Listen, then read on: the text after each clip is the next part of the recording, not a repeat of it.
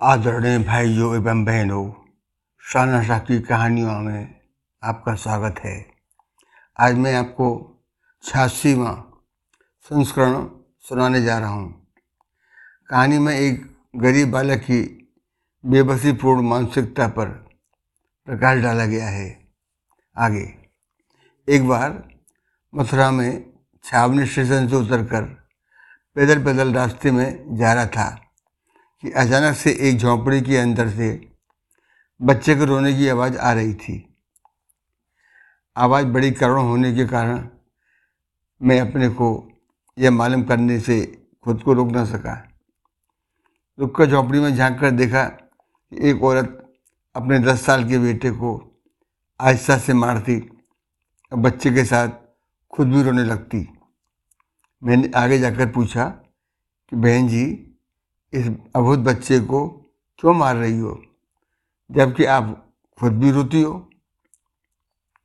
प्रत्युत्तर में औरत ने जवाब दिया कि भाई, इसके पिताजी तो भगवान के प्यारे हो गए हैं और मैं लोगों के घरों में काम करके घर और इसकी पढ़ाई का खर्च मुश्किल उठाती हूँ और यह नालायक स्कूल अक्सर देर से जाता है और देर से घर आता है।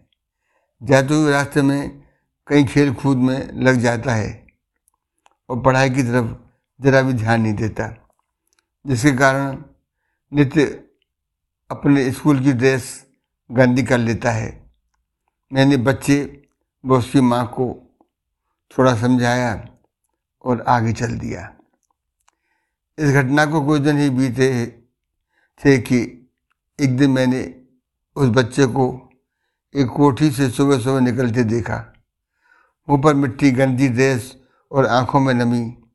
मैं उसे इस स्थिति में वहाँ देख अचंभित हो, उसके पीछे हो लिया। वो बच्चा बाज़ार में एक कपड़े की दुकान में दाखिल हुआ। कुछ पास से पैसे देकर दुकान में पड़ा, अपना स्कूल बैग उठाया और बिना कुछ कहे वापस स्कूल को चल पड़ा। मैं भी उसके पीछे पीछे दूर हो चल रहा था। बच्चे ने रास्ते में नल से अपना मुँह धोया और स्कूल की ओर चल दिया। मैं भी उसके पीछे स्कूल चला गया। स्कूल में विलम्ब से पहुँचने पर क्लास टीचर ने उसे डंडे से खूब मारा। मैंने जल्दी से जाकर टीचर को कहा कि, मासूम है, प्लीज़ मत मारो। टीचर ने बताया कि यह नित्य ही लेट आता है, सर। और मैं रोज़ाना यह सोचकर सजा देता हूँ कि शायद डर से स्कूल वक्त पर आए। कई दफ़ा इसके घर पर भी खबर दे चुका हूँ।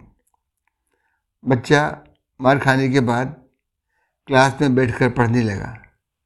मैंने उसके टीचर को सेल नंबर लिया। और वापस घर को रवाना हो गया। सारी रात सर टकराता रहा, यह हो क्या रहा है? जल्दी सुबह उठकर मैं उस कोठी पर गया, जहाँ बच्चों को निकलते देखा था। उस कोठी में वृद्ध दंपति रहते थे। इत्तेफाक से उनका माली अपने गाँव बिहार जाने से उन्हें माली की आवश्यकता थी। इधर अचानक बच्चे के वहाँ काम मांगने पर उन्होंने बच्चे को बीस रुपये नित्य पर कोठी के बगीचे में वृद्ध की सहायता करने को रखा रखा था।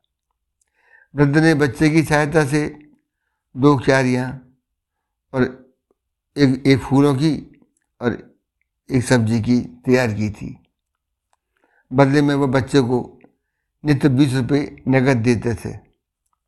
एक दिन सुबह सुबह बच्चे के टीचर को कॉल की मैंने कि नेहरू कॉलोनी पर कोठी नंबर टू ए छः सौ एक के पास हर हालत में पहुँचे और वह मान गए।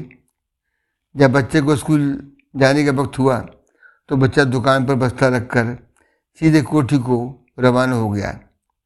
साथ ही उसके घर जाकर उसकी माँ को कहा कि, बहन जी, मेरे साथ चलो। मैं आपको बताता हूँ कि आपका बेटा स्कूल देर से जाता है। बच्चे की माँ फ़ौरन मेरी साथिया कहती हुई चल पड़ी कि आज इस लड़के को मेरे हाथों खैर नहीं। उधर लड़के का टीचर भी वहाँ आ चुका था। हम तीनों ने तीन जगहों पर पोजीशन ले ली थी और उस लड़के को छुप कर देखने लगे। आज भी वह लड़का कोठी में बगीचे में काम करने के उपरांत कपड़े वाले की दुकान पर चल दिया। अचानक मेरी नज़र उसकी माँ पर पड़ी। तो वह चुस्कियाँ लेकर लगातार रो रही थी। उधर उसके टीचर भी बहुत उदास खड़े देख रहे थे। उसकी माँ रोते रोते घर चली गई और टीचर भी दुखी मन स्कूल चली गई बच्चे ने दुकानदार को पैसे जमा किए और आज उसको दुकानदार ने एक ऊनी शॉल देते हुए कहा कि बेटा आज शॉल के सारे पैसे पूरे हो गए हैं, अपना शॉल ले जा सकते हो। बच्चे ने शॉल को स्कूल बैग में रखा और स्कूल चला गया। आज भी वह लगभग आधे घंटे लेट था। वो सीधा टीचर के पास गया और बैग डेस्क पर रख मार खाने के लिए हाथ आगे फैला दिया कि टीचर डंडे से उसे मार ले। टीचर कुर्सी से उठा और तुरंत बच्चे को गोले लगाकर इस कदर ज़ोर से रोया मैं भी अपने आंसुओं पर काबू न रख सका। मैंने बच्चे से पूछा यह जो बैग में शोल है, वह किसके लिए है? प्रत्युत्तर में बच्चे ने रोते हुए जवाब दिया कि मेरी माँ अमीर लोगों की कोठियों में मजदूरी करने जाती है। जाड़े के दिन है, उसके पास एक भी ठंड से बचने की कपड़ा नहीं था। इसलिए माँ को ऊन शोल खरीदा है। खुद खरीद सके, उसके लिए पर्याप्त धन नहीं था उनके पास। टीचर और मैं सोच सोच कर रो रहे थे कि आखिर कब तक हमारे समाज में गरीबों और बेसहारों के साथ ऐसा होता रहेगा? कब तक उनके बच्चे त्योहारों की खुशियों में शामिल होने के लिए तरसते रहेंगे? क्या हम अपनी ख्वाहिशों में से थोड़े से पैसे निकाल कर अपने समाज में मौजूद गरीब, बेसहारों की मदद नहीं कर सकते? कृपया सभी गंभीरतापूर्वक अवश्य ही मनन करें। भाइयों, मेरी कहानी कैसी लगी? यदि रुचकर लगे तो प्लीज़ फॉलो भी करें। धन्यवाद।